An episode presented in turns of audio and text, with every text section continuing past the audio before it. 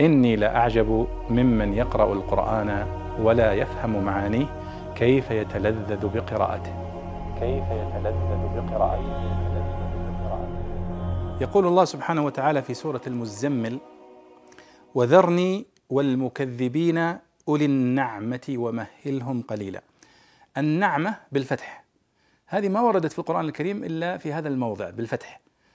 أولي النعمة. لكنها وردت بالكسر في مواضع كثيرة. نعمة ولولا نعمة ربي.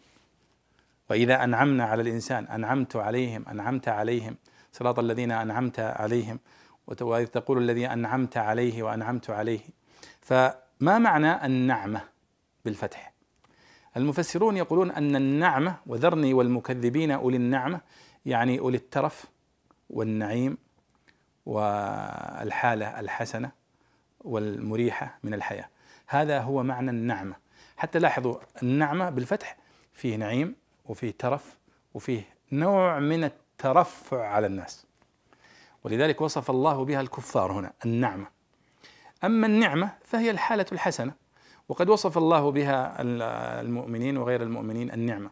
أما النعمة هنا وصف بها المترفين من الكفار الذين كفروا بنعمة الله سبحانه وتعالى.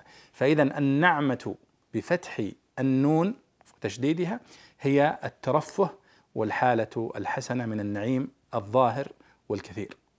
فالله سبحانه وتعالى يتوعدهم هنا إذا لم يستخدموا هذا النعيم في طاعة الله. قال وذرني والمكذبين أولي النعمة ومهلهم قليلا. إن لدينا أنكالا وجحيما وطعاما ذا غصة وعذابا أليما خلافا لما كانوا فيه في الدنيا. فإذا النعمة هي الحالة الحسنة من الترفه والعيش وسط النعم. أما النعمة بالكسر فهي الحالة الحسنة. يعني النعمة اسم للمصدر والنعمة اسم للهيئة والحالة التي يكون عليها صاحب النعيم. والله أعلم.